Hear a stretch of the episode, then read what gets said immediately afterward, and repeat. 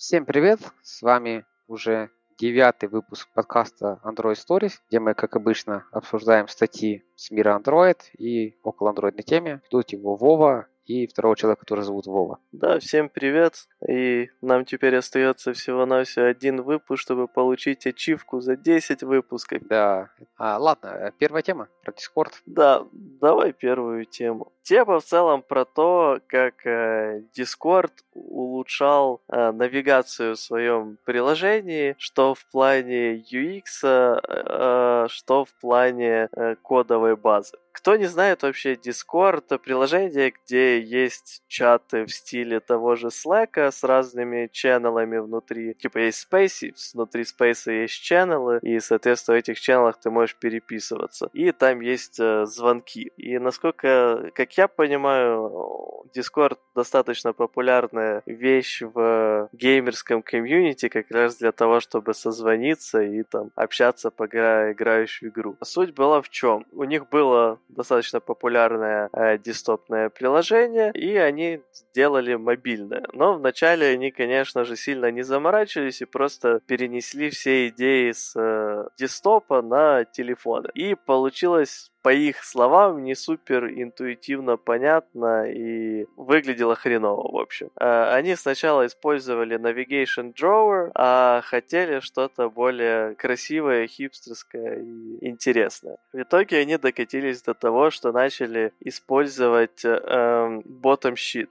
Ну да, ладно.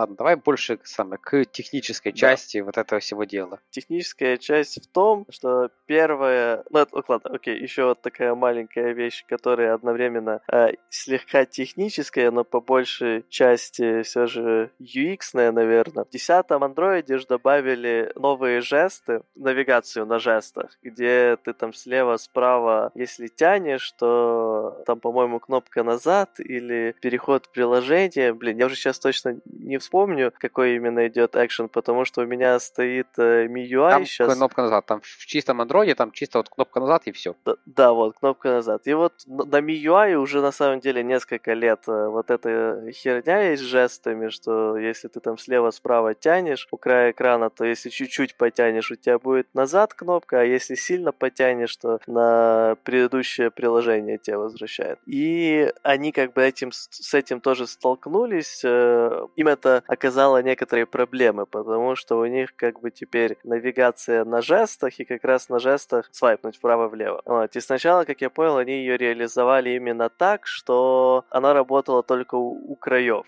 Но теперь краи как бы забиты системной навигацией, поэтому они сделали, что ты можешь свайпать по всему экрану. И в целом вот тут молодцы. Просто аплодирую им. Почему? Потому что слишком дофига приложений, которые вообще полностью забивают болт на то, что вот сейчас есть такая навигация. И которые прячут в вот этот свайп слева, всякие navigation drawer и прочее, и не оставляют на них нормальную кнопку. А в итоге на, с моей навигацией, которая поставлена у меня, доступ получить туда, по сути, нереально, потому что оно совпадает с кнопкой так, надо назад. это самое, смотри, у тебя же этот свайп самого слева экрана, за самый край, да, вызывает back pressure. Ты берешь и вырадишь back pressure. Вот это идея.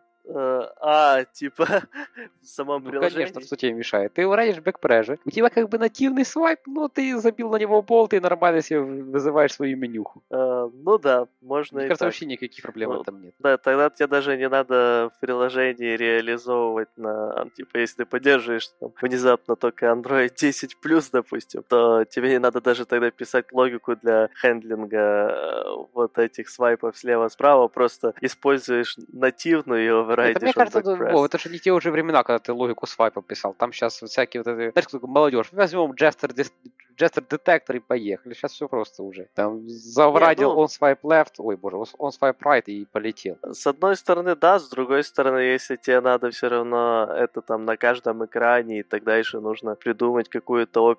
как, как это все скомпонировать, чтобы это работало на всех экранах и так дальше. А тут тебе думать вообще не надо. Завраздил в Activity, он back пресс, и все. А дальше, типа, определяешь это как то, что у тебя там слева-справа свайпнули. Но, конечно, так делать нельзя, и, точнее, Можно, но нельзя, но не да? надо. Да, но нельзя, да. Э, вот. Но и на MIUI на самом деле это не панацея, потому что там э, длинный вот этот свайп, если ты сильнее свайпнешь, то он уже не назад, а вернуть на другое приложение.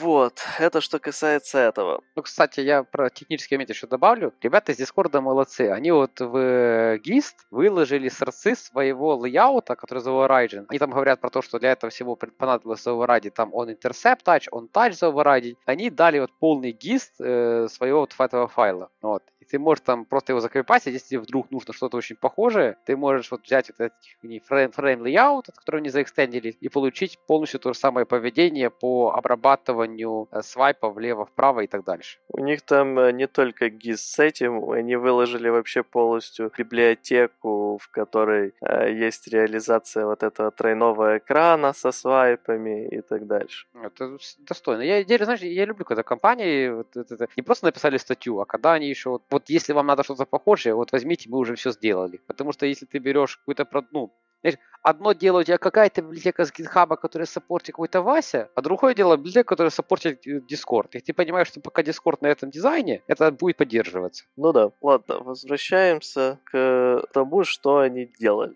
Но раз они решили делать вот навигацию на bottom баре, они решили, что, ну, bottom navigation, они решили, что давайте-ка попробуем navigation component от AndroidX. И, соответственно, bottom navigation view, который идет с ним. Но не тут-то было, они нарвались на кучу ограничений. То, что в Bottom Navigation View можно ставить э, исключительно обычные иконки, на, соответственно, разные пункты меню, э, потому что там э, идет обычный э, инфлейтер менюшный андроидный. Либо можно добавлять уже что-то, свои какие-то кастомные view чисто через типа add view, а там уже получается сильно костыльный, ты теряешь большинство плюсов этого Bottom Navigation ну, View. Кстати, да, я, я тут, мой опыт с э, navigation компонентами из, с той же самой bottom навигации показывает, что это ну, крайне не flexible штука, она крайне не flexible. То есть там даже те вещи, которые вроде есть в самом материале, типа там нотификашка на кнопку, она есть как бы в гайдлайне самого материала. И даже этого нет в стандартной библиотеке Bottom Navigation. Ну, в стандартной библиотеке нави- э,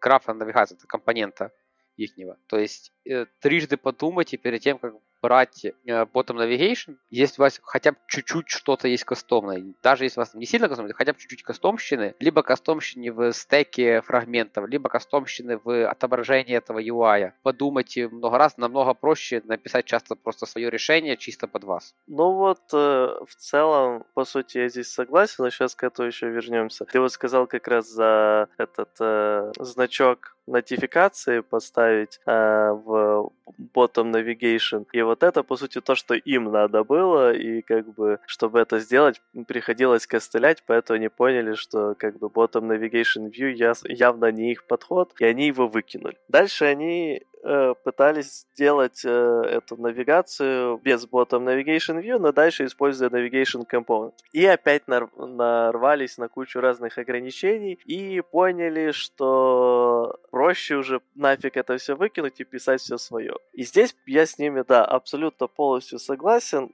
по сути, э, каждый раз, когда я смотрел на Navigation Component от Android X, я задался вопросом, нафига и какую проблему он реально решает. Потому что я лично вижу примерно вот три кейса э, приложений. Первый кейс — это вы вообще не знаете, э, что вам нужно от навигации, что и как, просто пихаете ее в виде переходов между фрагментами там или activity и так дальше где угодно, когда это нужно на уровне самых фрагментов и activity. И здесь, э, как бы в этом случае вам navigation component, ну, особо никак не поможет. Единственное, что в него там встроенные есть э, помощники для засовывания в фрагменты этих ар- аргументов. Но это не та задача, ради которого я бы полностью менял подход к тому, как я все пишу, связанным с навигацией, и вносил такую огромную библиотеку в свой проект. Тем, потому что это решается буквально там в 20 строчек кода. Второй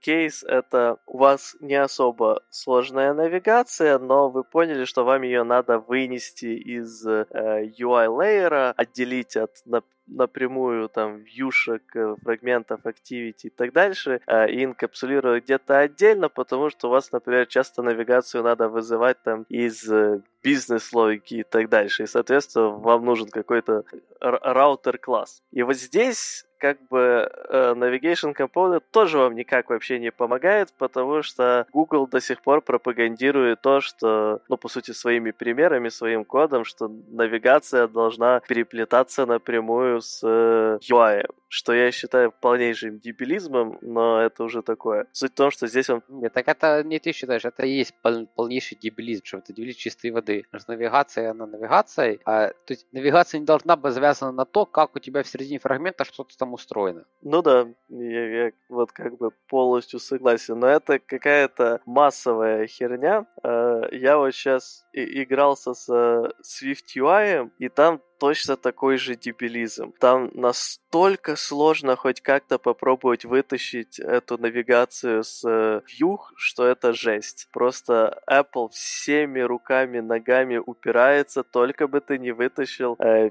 эти указания, куда идут переходы и так дальше с уровня Vue. Э, у меня просто крыша едет от этого.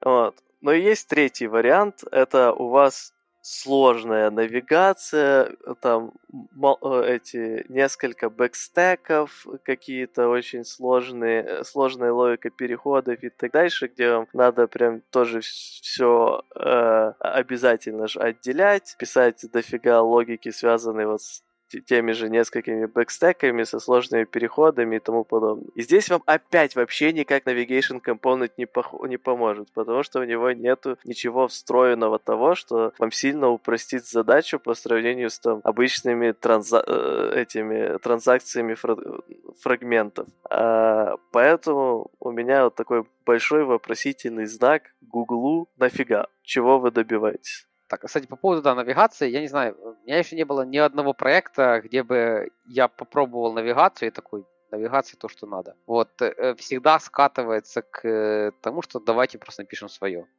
Я очень рад, что мне в свое время человек, который был гораздо опытнее меня, сказал, навигацию всегда пишем свою. Я с того момента вот пропагандирую, пишем свою. Как бы был уже там подход, давайте мы там просто все будем прям напрямую вызывать, э, то есть там еще с момента activity. Был потом еще подход, ой, давайте мы напишем, э, возьмем Цицероне. Это, да, Цицероне называется библиотека для навигации, которую мы в одном из подкастов не могли вспомнить название очень долго. Просто Цицерон, да. А, Цицерон, да. да. Вот. Потом вот это Google навигация, вот это вот все, пишем свое, будет хорошо. Всегда сможем поправить, и мы, потому что э, кто как-нибудь точно знает, какая, как, какая библиотека навигации вам нужна. Но если у вас есть ресурсы. Окей. У тебя есть еще что-то интересное добавить к э, тому, как Discord все делал? Ну да, и чуть-чуть еще есть. Дальше они тут прям детально начинают объяснять, что они делали вплоть э, до того, как они э, мучились с вот этими тремя экранами и переходами между ними. Э, не знаю, честно говоря, что в этом было такого сложного для реализации. Просто я похожую вещь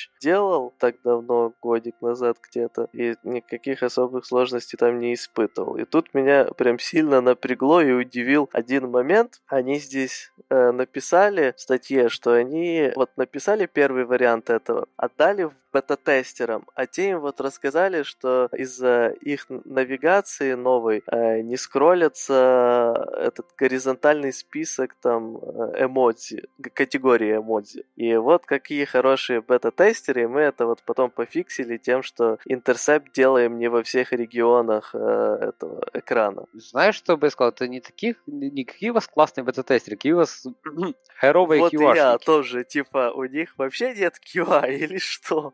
Как можно проебать такую огромную вещь? Я, я не знаю, мне кажется, ну, я, возможно, как-то сейчас, не знаю, буду себе льстить немножко, но мне кажется, я бы даже QA-шникам такое не отдал. Ну да, на самом деле, мне кажется, это из таких логических базовых вещей. Типа, я делаю что-то, что э, вмешивается в работу горизонтальных свайпов, горизонтальных скроллов.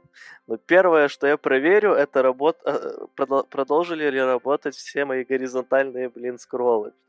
Особенно в области, где у тебя вот эта навигация ну, происходит. Да, Ну, это, это конкретно про втык, ребята. А, да, бета-тестеры, это, конечно, круто. Они, знаешь, можно было вообще, знаешь, что сделать? Можно было катануть на всех юзеров сразу. А, да. Они бы написали, что не работает горизонтальный скролл эмоджи, и тогда написать, какие классные у нас юзеры. Они нам сказали, что не работает горизонтальный скролл эмоджи. Можно вообще класс, знаешь, отказаться от мониторинга ошибок, э, ну, там, условно, даже на бэкенде, да? и потом писать, какие классные у нас юзеры. Они сказали, что наш сервис не работает. Последнее, это я глянул именно э, их вот эту библиотечку, которую они выложили. Глянул чуть-чуть код. И вот здесь хочется сказать просто, ребят, пожалуйста, не пишите так. Э, типа, я открыл здесь просто overlapping panels layout. Это их вот этот кастомный э, layout, который они экстендят от frame layout. И это файлик на 918 строк.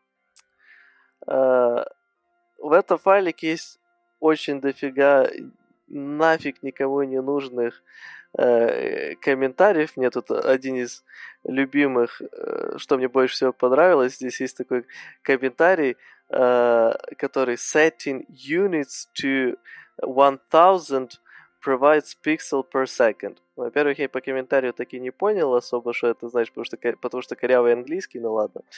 Но во-вторых, типа, они вот здесь написали, что они сетают юниты до тысячи, под этим комментом у них строчка кода, где они передают функцию compute current velocity тысячу вот, которые упомнили, в, упоминали в комменте, то есть, по сути, если им тогда эту тысячу поменять, то они будут менять ее в двух местах, а, и после этого внутри этих, этой же функции, а, после тысячи, они в аргументах написали еще один коммент, где просто пишет units. Но это для тех, кто первый коммент не прочитал. Я все равно не понимаю, что такое тысячу units. Это тысяча единиц, Вов. Тебе что, переводи? Ничего. Какая разница? Какая разница? Тебе написали тысячи юниц. И вот второе... Я, я, я сейчас понимаю, как, как, как я звучу, это на самом деле просто троллинг. Нет, я-то понимаю. Мне это просто не помню историю, как меня девушка спрашивает, Вова, кто такие рубисты? Естественно, сказал, что люди, которые пишут на руби. Какого ответа вы ожидали? И еще э, такой супер быстренький э, код-ревью. Но я не супер детально это смотрел, но вот третья вещь, которая мне просто сразу кинулась в глаза и не понравилась, это э, для тех, кто не знает, в, ну, наверное, то, что в Kotlin есть late init var, знают все. Но то, что у этого late init var можно через э, два двоеточия э, вызвать метод э, is который вернет либо false, либо true, в зависимости от того, поставили в этот late init какое-то значение, либо нет, может уже знать не каждый. А Суть в том, я помню, когда эту фигню только добавили в Kotlin, это еще было давно, но просто когда его только добавляли, я как раз попал на статью от чувака из JetBrains, который это описывал, и он сказал, что вот мы долго думали, добавить такое или нет, чтобы люди просто не начали это использовать вместо того, чтобы типа использовать nullable какие-то properties и проверять их на null. А просто начнуть использовать late init как вот nullable, но делать его не nullable и, соответственно, проверять на is initialized. А, и я тебе скажу, не зря он переживал. Тут чуваки просто в куче мест проверяют э, то у них late init заинициализован и нет. Если да, то типа делают одно, если нет, то делают другое. Типа, черт побери, если вы уже это делаете, то какого чер... причем во стольких местах, почему просто не сделать эту late init э, эти, nullable var, который может быть null? Потому что так не будет прикольного сахара. Типа, для, для тех, кто и, еще тоже не понимает, почему это настолько большая проблема, э, late init var дает некоторое э, такое ощущение дополнительной э, безопасности, которая лживая. Потому... Ну, ну да, ну, обманчиво, оно всегда Да, потому что вы, э, ну, какой-то человек такой начинает писать, там, править какую-то функцию, Uh, у него есть просто переменная, он там не смотрит, что она late init или не late init. Он видит, что она не nullable, uh, значит, она засечена, значит, с ней нормально, и использует ее. А она в этот момент не засечена, ну, еще не инициализирована, потому что ну, потому что так получилось, потому что ее неправильно использовали, использовали как заменитель нала. Вот. И у вас крашится приложение.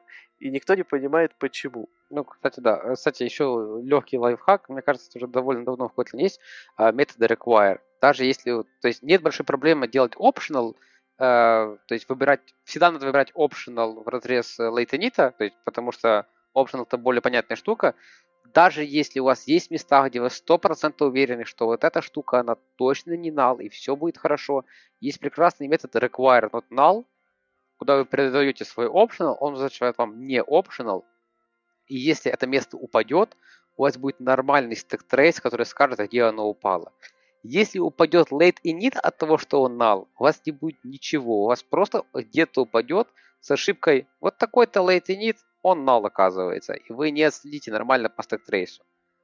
Поэтому, если у вас ситуация, когда эта штука на самом деле optional, делаем optional, где мы вот уверены, что все будет прям четко, required not null, и если что-то пошло нечетко, у вас будет нормальный stack trace, там в Firebase либо еще где-то, и вы поймете, что пошло не так. Да, согласен. А, окей. Э, не знаю, у меня тут по Дискорду все, кроме того, ну, да, писать код, который обрабатывает touch, это всегда прикольно, и ребята хорошо поигрались.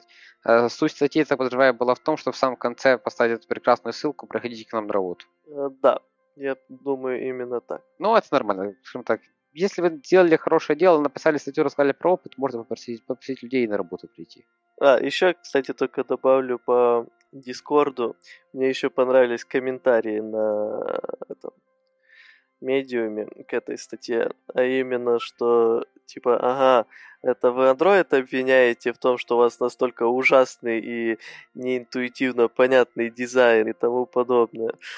А, и человеку, который ну, там долго, много расписывал, типа, какой у них ужасный, хреновый непонятный дизайн, и в итоге получил много аплодисментов, но с Дискорда ему так никто и не рискнул ответить. Ну, не, на самом деле, я даже десктопный Discord не считаю хорошим образцом UX, просто из-за того, что, ну, я раз в неделю сижу в Дискорде, там, в некотором комьюнити, просто в этом комьюнити так заведено общаться через Дискорд, наверное, им так удобно. И просто там, а чат сам в Телеграме, и там пишут чат, типа, ребят, все, все готово, подключаемся. Я открываю Дискорд, и я жду, что мне всплывет какой-то popup, который говорит, что сейчас вот есть звонок, куда меня пригласили. Ничего не всплывает. И я сижу такой, и я просто как дурак, я просто пишу в чат Дискорда, уже говорю, ребят, а как подключиться? Мне такие, типа, нажми на кнопочку звонка. И ты подключаешься на кнопочку звонка, тебя сразу присоединяет. То есть никакой всплывающей фигни, ничего тебе не сигнализирует о том, что на другом конце провода есть люди. Я как дурак сижу, думаю, не, ну, наверное, сейчас админ звонка начнет звонок. И я присоединяюсь, а он не начинает. И там уже в чате народ пишет, о, да, прикольно, начинает, знаешь, народ уже ссылку бросает какую-то, то есть народ уже что-то обсуждает, а я сижу как дурак думаю, когда этот попап появится? И потом мне объяснили, что не, будет попапа, будет просто нажми на кнопочку, и ты присоединишься. Попа... И вот это, денег стоит. Наверное, каких-то колоссальных денег стоит. Не, я, я все грешу на то, что я не целевая аудитория Дискорда, и, наверное, не знаю, когда ты играешь в игры, тебе, наверное, никакой лишний попап не уперся. Ну, кстати, тоже правда, потому что э, еще может тебе случайно свернуть игру какой-то слишком интрузив да, попап да. еще какая-то херня. Да, из-за такой и, и убить могут. Возможно, ты и прав да, в этом, есть да. Я, я просто не ЦА, не целевая аудитория Дискорда. Окей, э, вторая тема, про то, как классно все делить на да, модули. Да, давай вторую тему. Да, э, вторая тема, тут человек рассказывает, как он все классно поделил. Я делаю спойлер. Он рассказывает очень простую ситуацию и не описывает сложности этого процесса. Но он в скобках написал beginner, поэтому мы ему все прощаем. А если вкратце, люди сейчас всем стало мода делить приложения на модули, для того, чтобы там разные команды разработчиков этим занимались, всякое такое. А, мы вот как раз с Вовой тоже сейчас в большом обсуждении что делить, куда выносить, только у нас все, ситуация уже сложнее, но такое. А, человек решил вынести модуль логина, наверное, это хорошая идея. Э, я бы, конечно, сегодня не начинал, но он описывает простую ситуацию, что вы можете взять весь код, который связан с логином, обернуть его в отдельный модуль, э, держать в том же репозитории и э, подключать через Implementation Project. Вот у Gradle можно написать implementation project, указать ссылочку на модуль, и все у вас будет хорошо. Но все это не так. А, не так, я начну с того, что мне не нравится, дальше его продолжу, что ему, ему еще не нравится. А, во-первых, держать все модули в одном репозитории вам, ну, вас, вам даст иллюзорное разделение. Да, у вас не получится очень просто связать какие-то слои или связать какие-то фичи, но вы не получите много плюсов, которые дают нормальное разделение на модули по разным репозиториям. А вы не получите там быстрой индексации проекта, вы не получите быстрой сборки и вот, вот таких вот вещей, которые ускоряют какой-то процесс разработки. А вы не получите там нормальных меняемых там ответственностей.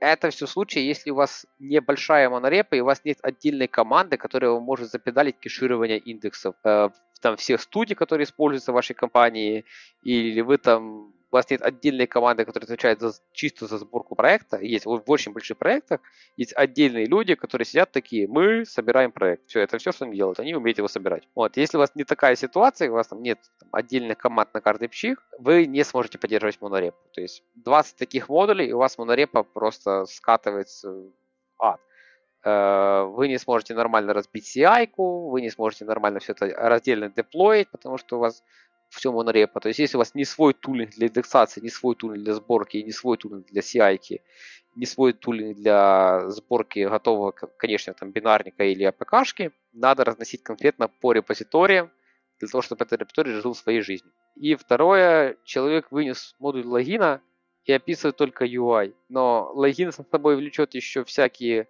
токены, там подключение аналитики к этому аккаунту и так дальше – и вот этого всего в статье нет, а это довольно сложная задача, то, как э, изменяет, как основное приложение должно узнавать о том, что поменялся какой-то user session, либо какой-то логин отпал, и надо бросить на логин и так дальше. То есть это вся логику и тоже надо вынести, но про это в статье ничего нет. Ну, я думаю, о сложностях мы чуть детальнее э, капельку позже поговорим. Но в этом выпуске, ну, я имею в виду, как пройдемся по основным всем другим шагам. А, насчет вот а, разделения на модули по репозиторию, репози- разным репозиториям, то здесь по большей части я согласен, а, как бы если у вас идет очень сильное уже разделение а, на модули, вы можете выиграть много от э, нескольких разных репозиториев, потому что, да, во-первых, Android Studio начнет сходить с ума, когда это все на кучу, во-вторых, эм, чисто а, если у вас вот есть плюс-минус большая команда, и вы пытаетесь выделять как-то зоны ответственности, э, не обязательно прям такие суперстабильные, но тем не менее, как бы вот Вася лезет в основном исключительно сюда, Юра лезет в основном исключительно сюда, Петя туда. Вот. В таком случае репозитории тоже сильно помогут, потому что вы можете сделать, что там, допустим, только Вася будет в этом репозитории принимать pull реквесты и Вася всегда будет в курсе, что происходит с вот этим модулем его и туда никто никакую какашку не закинет. А, и не будет ситуации с тем, что если какой-то чувак что-то там э, рефакторит, то через IDE он зацепит абсолютно все модули, хотя его об этом и не просили. Потому что просто такое бывает, и IDE бывают слишком умные, там, где этого не надо. Ну и, конечно же, версионирование тогда у вас не получится сделать в монорепе нормальное. Я, честно говоря, вообще не знаю, возможно ли хоть как-то сделать версионирование в монорепе. Возможно, конечно. Если у тебя есть отдельная команда, которая занимается монорепой. Ну, и смотрите, есть, э, то есть есть два больших... Не, не, давай так, без тулзов дополнительных э, жестких. Без тулзов вообще смысла в монорепе нет. То есть есть два типа монорепа. Есть монорепа, который исторически так сложилось, что у нас монорепа. И, как правило, это просто кромешный ад, и ничего никто не понимает. И есть монорепа, когда люди пришли к монорепе. Не знаю, там Яндекс много про это пишет, Facebook мало про это пишет, но там тоже есть что почитать. Когда у людей было много репозиториев, они нашли какую-то боль в этих много репозиториев, потому что они поняли, что, блин, у нас в каждом репозитории CI, в каждом репозитории сборка, в каждом репозитории, и это полнейший зоопарк, и в лучшем случае в каждой команде есть один человек, который понимает, как эта CI работает, Они поняли, что нет, что им нужна универсированная CI, что им надо как-то все это дело нормально собирать. И тогда эти компании садятся, берут условно гид, выкидывают из гита все, что им надо, дописывают все, что им надо, начинают делать, э, воспринимать проект просто как storage кода, а на самом деле, когда приходит новый разработчик, он не клонит себе весь проект, потому что, как правило, весит сотни, сотни гигабайт. Там есть нормальный тулинг, и вот, вот они с этим всем тулингом живут прекрасно с монорепой. То есть, если у вас есть возможность поддерживать, вот, знаешь, держать отдельную команду там, в 50 человек, который будет писать тулинг под монорепу, вообще монорепа ваше все. Но если у вас нет 50 человек, чисто на поддержание репозитория, только, только делить, потому что тулингом вам надо будет намного меньше. Да, там будут свои проблемы с тем, что ой, там надо версионировать, там надо еще что-то. Э, да, у вас начинается легкий зоопарк CI, легкий зоопарк систем сборки, но это легкий зоопарк, это просто мелочи жизни на фоне того, что в монорепе это все еще в перемешку. Ну да. Но из минусов э, этого множества репозиториев, это, конечно, то, что, вот да, если у вас надо изменить что-то в трех разных модулях или там пяти разных модулях для одной фичи. Если это э, будут раз, все пять разных репозиториев, вам надо сделать пять разных комитов, пять разных э, этих э, реквестов, соответственно, и пять разных э, поднятий версий. Но как бы тоже ситуация э, такая себе, потому что если у вас все же это реально разбито на 5 репозиториев, скорее всего, команда ваша состоит не из двух людей, не из одного, и за каждым репозиторием плюс-минус кто-то будет закреплен, и работа тоже будет разбиваться на нескольких людей. Не, так даже если у вас, вот, даже если у вас есть там условно 5 репозиториев, это просто из-за того, что так получилось, у вас это одна команда, но есть э, от Гугла репа, пишется как RIPO. Если кому интересно, можете почитать, а если кто-то пытался клонить сорсы андроида, чистые сорсы андроида, что там что-то поправить, либо сделать какой-то pull request, это все делается через репа прекрасно ты работаешь с несколькими хранилищами, вообще никаких проблем нет. То есть весь Android, он же хранится в, в массе гид-репозиториев. Но с помощью репа у тебя создается иллюзия, что это один большой репозиторий. Тоже проблем нет никаких. Не, ну это уже опять же идет дополнительный тулинг. Э, это тулинг, который тебе надо писать внутри компании. Это тулинг, который тебе Google... А, не, ну я думаю, какой-то базовый тулинг для монорепа тоже можно найти при желании написанный. Ну, наверное, может, да, возможно, просто я, я этого не вот. Да. Что же касается, на самом деле, маленьких э, команд, небольших проектов, ну, я не вижу в таком случае ничего супер плохого в монорепе, но в которой вы все равно разбиваете все по модулям, потому что э, в любом случае у модулей есть и другие дополнительные преимущества. В любом случае все равно будет лучшая видимость того, что э, код как-то логично инкапсулирован и собран в э, понятные единицы. Э, и типа то есть я веду к тому, что даже если вы сами работаете, то вы, вы можете выиграть вполне себе от э, решения взяться за несколько модулей.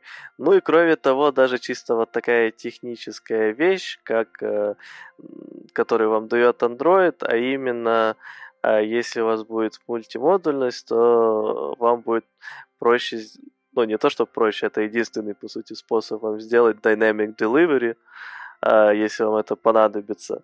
И тут уже хочешь не хочешь, но надо будет тогда стремиться в сторону нескольких модулей. А, вот в целом это ответ на то, что ты спрашивал. Ну, да. Ну, кстати, для меня еще, ну, вкину, что вот золотая середина, если у вас есть какой-то, какая-то фича, где, которая позволяет какой-то API, какой-то UI, вам ничто не мешает сделать два модуля, один API, второй UI, но держать их в одном репозитории и деплоить всегда вместе. Потому что ну, это реально связанные вещи. Но при этом, если у вас какая-то вообще другая фича, это отдельный репозиторий.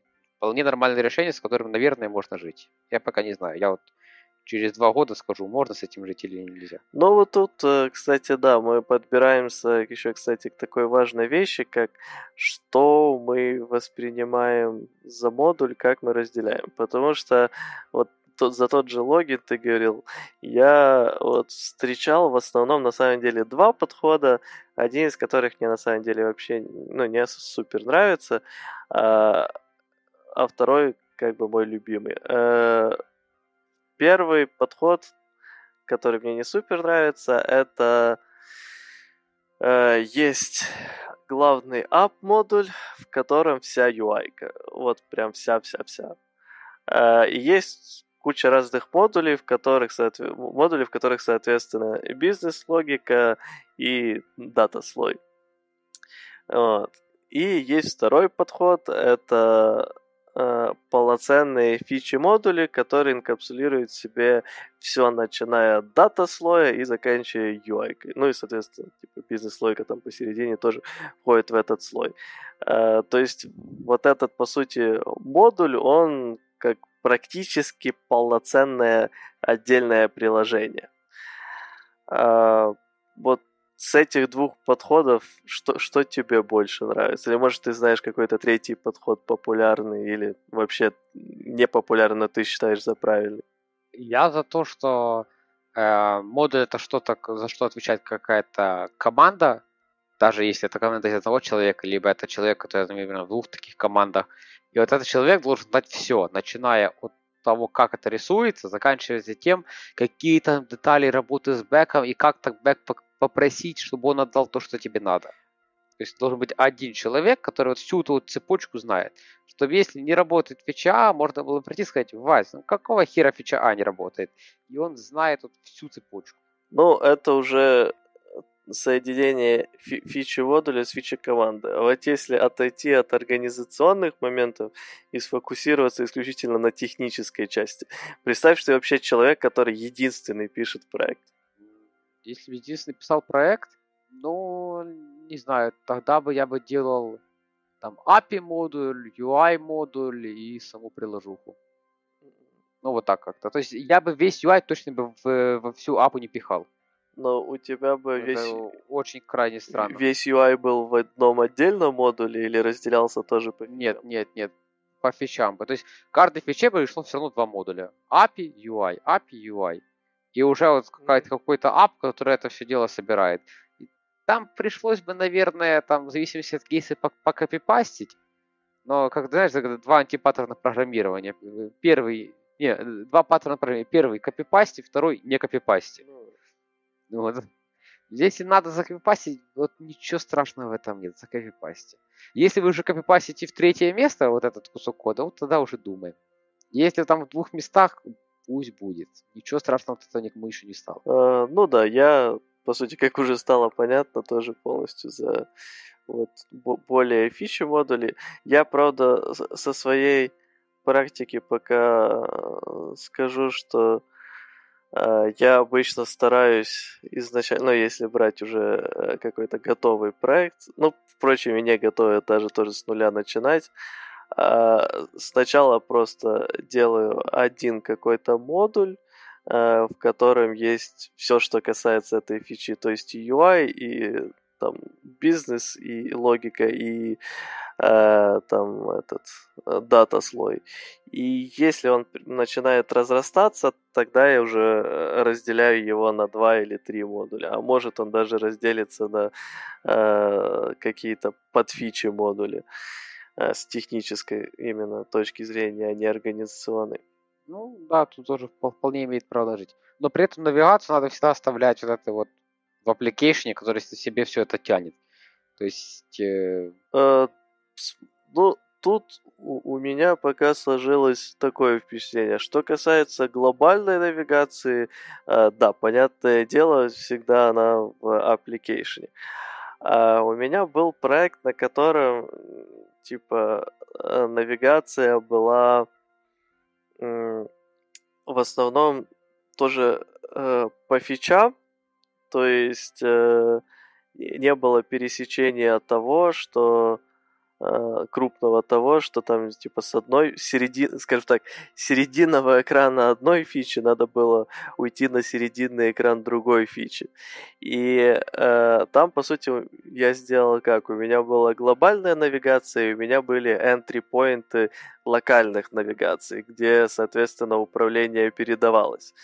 Uh, и как бы у каждой, каждая фича, каждый фича модуль имел локальную навигацию. То есть, там, например, э, логин модуль э, знал, как пройти весь процесс логина, а там было типа 5-6 экранов. Вот. Э, но он знал, что типа надо пойти вот на этот экран или на этот, или на этот. Это было тупо инкапсулировано в модуль. Но, соответственно, было там не... этот модуль ликовал API для нескольких entry поинтов, а именно типа открой регистрацию, открой логин. Uh, вот. И вот туда стучалось уже с глобальной. Мне кажется, что мне кажется, что у тебя вот при таком подходе тебя рано или поздно либо API вот это разрастется там до каких-то неимоверных размеров, либо у тебя все-таки начинаются какие-то моменты, где какой-то экран где-то центровой, либо какой-то диалог куда-то редиректит, и у тебя получается, что у тебя вот этот ты, цепочка вызова методов, там, знаешь, application, модуль, application, опять какой-то другой модуль, чисто из-за того, что модулю А нужен модуль Б.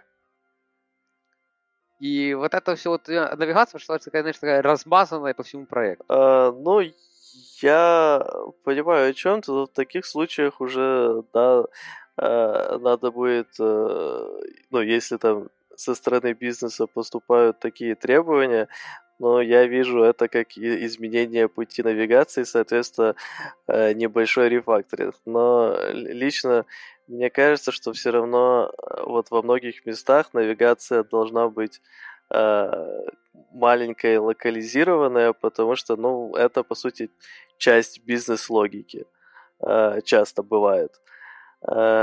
И выкидывать ее полностью на уровень, э, скажем так, application или какого-то navigation модуля, ну, тогда твой модуль перестает быть полноценным фичи модулем. Он становится, ну, потому что он теряет, по сути, навигацию. Он не может работать как стендалон приложение больше.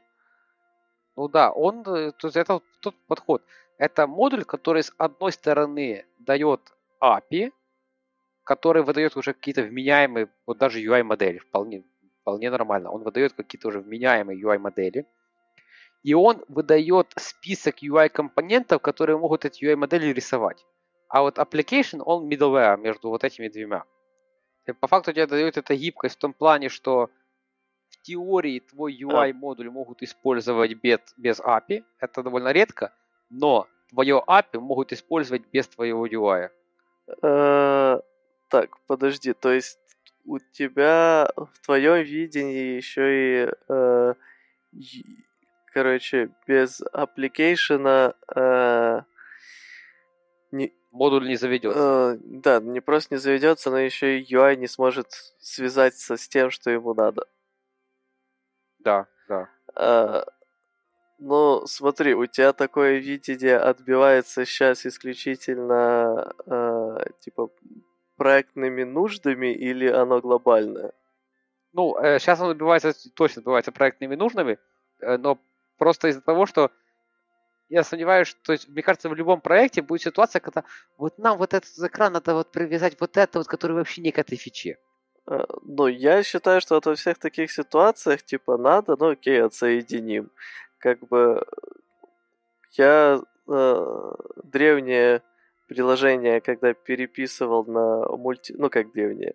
Э, я имею в виду старое приложение, которое ты понимаешь какое. Э, когда переписывал на мультимодульность, ну, оно было...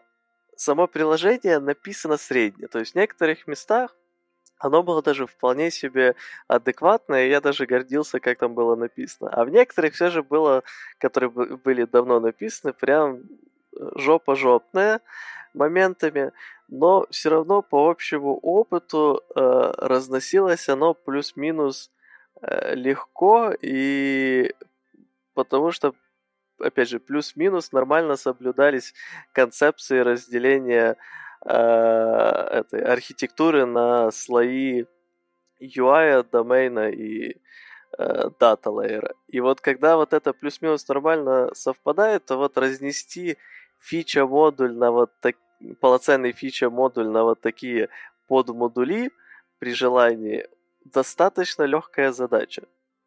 Ну, я, я подсуммирую твою мысль, и, наверное, будем понемножку разбираться. Пишите декомпозированно, то вообще любой рефактор это не на, не на полугода. Ну, да. Ну, типа это плюс пишите декомпозированно и пишите то, что вам нужно сейчас. И если это у вас будет совпадать, то у вас и всегда будет понятный продукт, в котором у вас не будет возникать вопроса, почему сделано вот так, и одновременно в будущем, если что-то поменяется, то вы не будете э, биться головой об стол с криками, типа, как мне это переделать. Ну, да, то есть, если у вас нормальная декомпозиция, то у вас все компоненты маленькие. И даже если какой-то компонент написан крайне фигово, то есть, что такое рефактор? Мы берем просто компонент, который написан плохо, и пишем его с нуля. Если это компонент маленький, то вы там за пару дней, либо там даже за день этот компонент выбросили, написали такой же, но, но правильный, и у вас все хорошо. Если у вас этот компонент, это условно, там, не знаю, там 5 экранов этой компонента являются, тогда у вас все становится, ну, так, экспоненциально намного сложнее. Поэтому, если вы нормальной композиции, вы пишете вот только что сейчас, даже если напишите плохо, выбросили, за два дня написали новое, полетели дальше.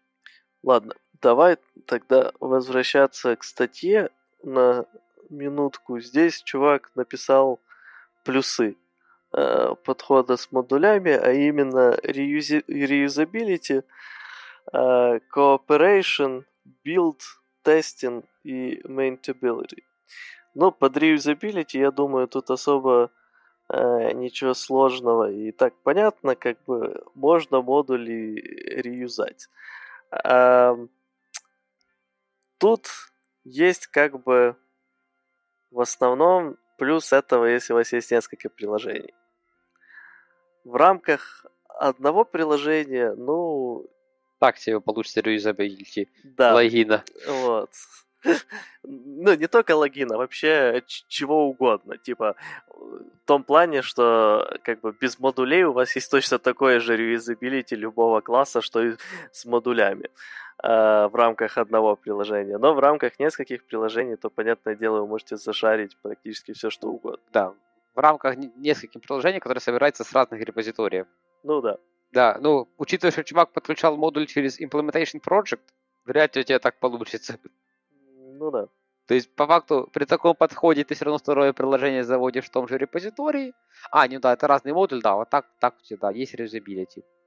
Мне интересно, откуда у него build стал лучше. Э, ну, тут идет в том смысл, что ты можешь э, каждый типа модуль build 'ить отдельно, а не целиком application. Ну, так э, суммарное время у тебя тоже. Э, ну да, если ты э, не разнесешь и так дальше. Э, по... Ну, ты же не бинарник поставляешь. Если ты подключаешь через implementation, это то же самое, что подключить в Gradle через git ссылку. Если знал, так можно. Gradle можно подключить э, репозиторий по ссылке. Вот.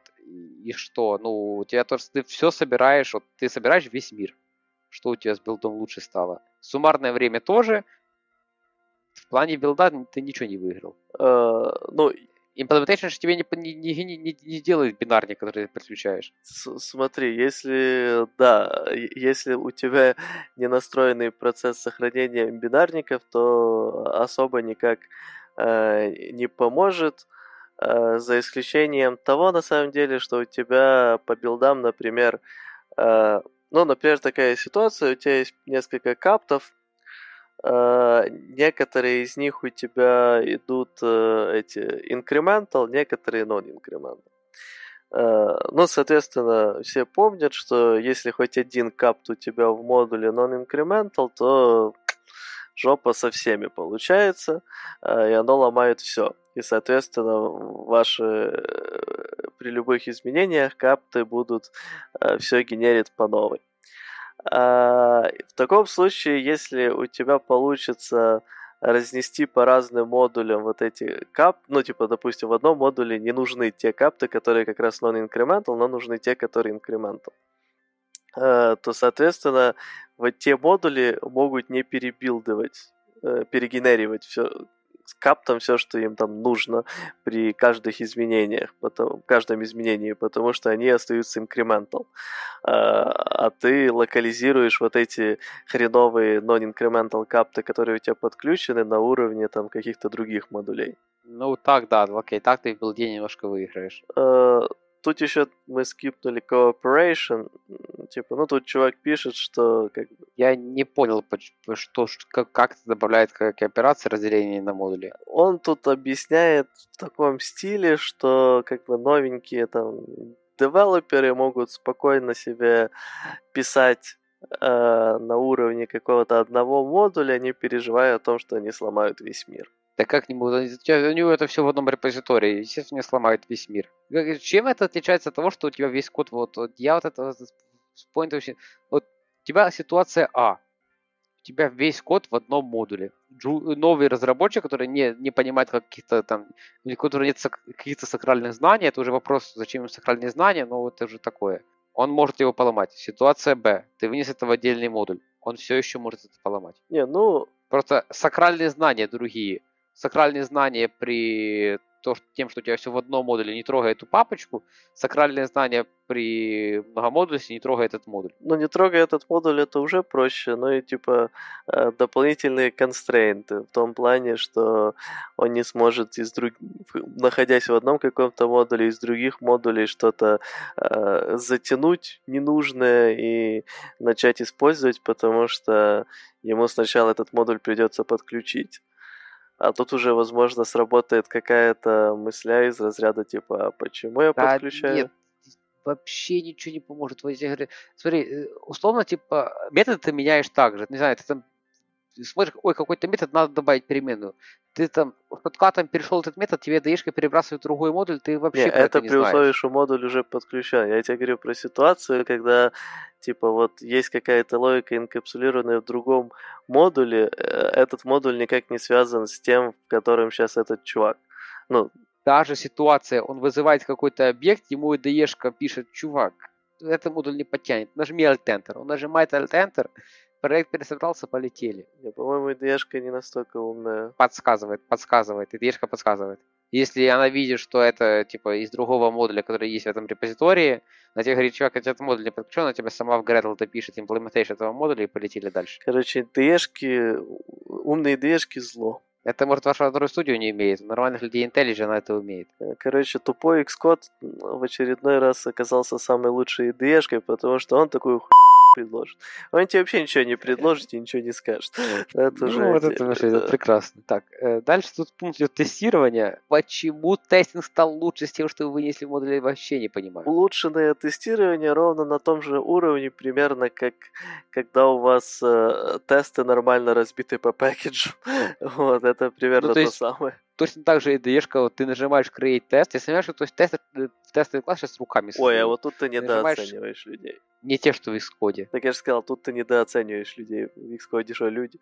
Ну, то есть, точно так же, все, все так же. Вот плюсы от многомодульности вообще вот не те, которые чувак описывает. Хотя, учитывая какой пример у чувака, то, конечно, возможно, Просто то, что написано, это вообще не из прода взято, это он экспериментирует. Ну да. Ну и вот здесь maintainability, последний пункт. Ну, типа, по, по сути, главный плюс это то, что ну, типа, если мы даже не разговариваем за разные репозитории, за разные команды, которые работают над разными модулями, а чисто вот такой с технической точки зрения, что чуть-чуть э, с капелечку сложнее затащить что-то из другого модуля и связать их э, сильнее, чем надо. Ну, тут еще, не знаю, возможно, не будет циклической зависимости, там нету, потому что проект не сильный. Ну да.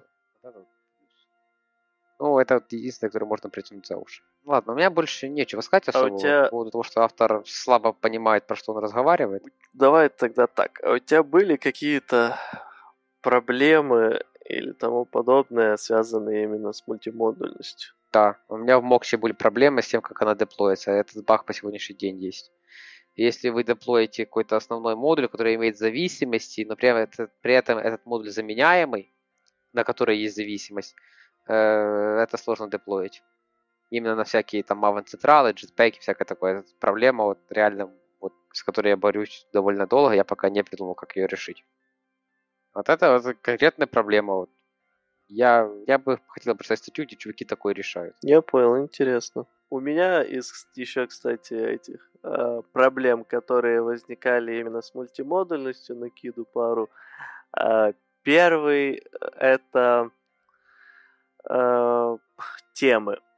То есть было у меня приложение, где было, э, соответственно, две темы, ну, по стандартному, светлая и темная. А, как это реализовывалось, но у нас была одна activity, а, менялась тема, перезапуск, рекреатилась activity и сеталась новая тема. Ну, логично, стандартно, супер просто.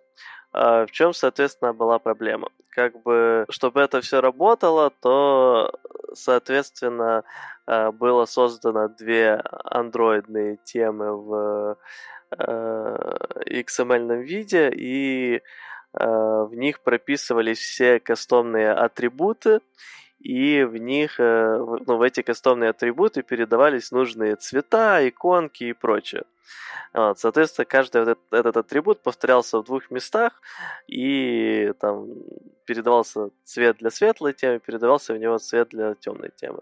А потом уже вместо цвета, соответственно, использовался этот атрибут во вьюшках и так дальше. А в чем проблема? В том, что как бы тема может быть только одна, э, и множество наследования тем тоже нет. И я лично не, не нашел метод, э, как это сделать более адекватно, а, а именно, короче, что пришлось сделать, это то, что хранить вот полностью всю тему исключительно в application и, соответственно, дефайнить все, э, ну, задавать цвета для всех атрибутов тоже в application. Сами атрибуты уже описывались в фичи модулях, но цвета туда записывались на уровне application.